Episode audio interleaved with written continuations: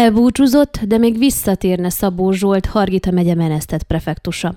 Miután a bukaresti kormány csütörtöki ülésén felmentette tisztségéből az Uszere Plus Szövetség által jelölt megyei prefektusokat és alprefektusokat, Szabó Zsolt, Hargita megyei menesztett prefektus sajtótájékoztatón búcsúzott el pénteken munkatársaitól és a lakosságtól.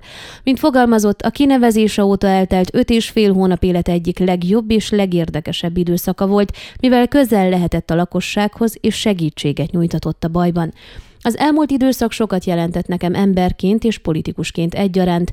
Kiemelném az emberek támogatását, és köszönöm mindazoknak, akik mellém álltak, akik segítettek, és akik szebbítették ezt az időszakot. Nem ment el a kedvem a politikától, sőt, mi több, ez a döntés, ez a politikai helyzet még inkább arra késztet, hogy bebizonyítsam, másként is lehet. Ami ezen a héten történt, már nem a politikához sorolható, mert amikor önös érdekekről van szó, amikor nem a szavazók vannak középpontban, minden elvesztődött, emelte ki Szabó Zsolt, majd hozzátette, hogy amennyiben a jövőben lenyugszik a politikai helyzet és újra felkérik, gondolkodás nélkül visszaülne a prefektusi székbe. Addig azonban visszatér eredeti hivatásához, román nyelv és irodalmat tanít majd a Gyergyó Szent Miklósi Batyányi Ignác Műszaki Szakközépiskolában.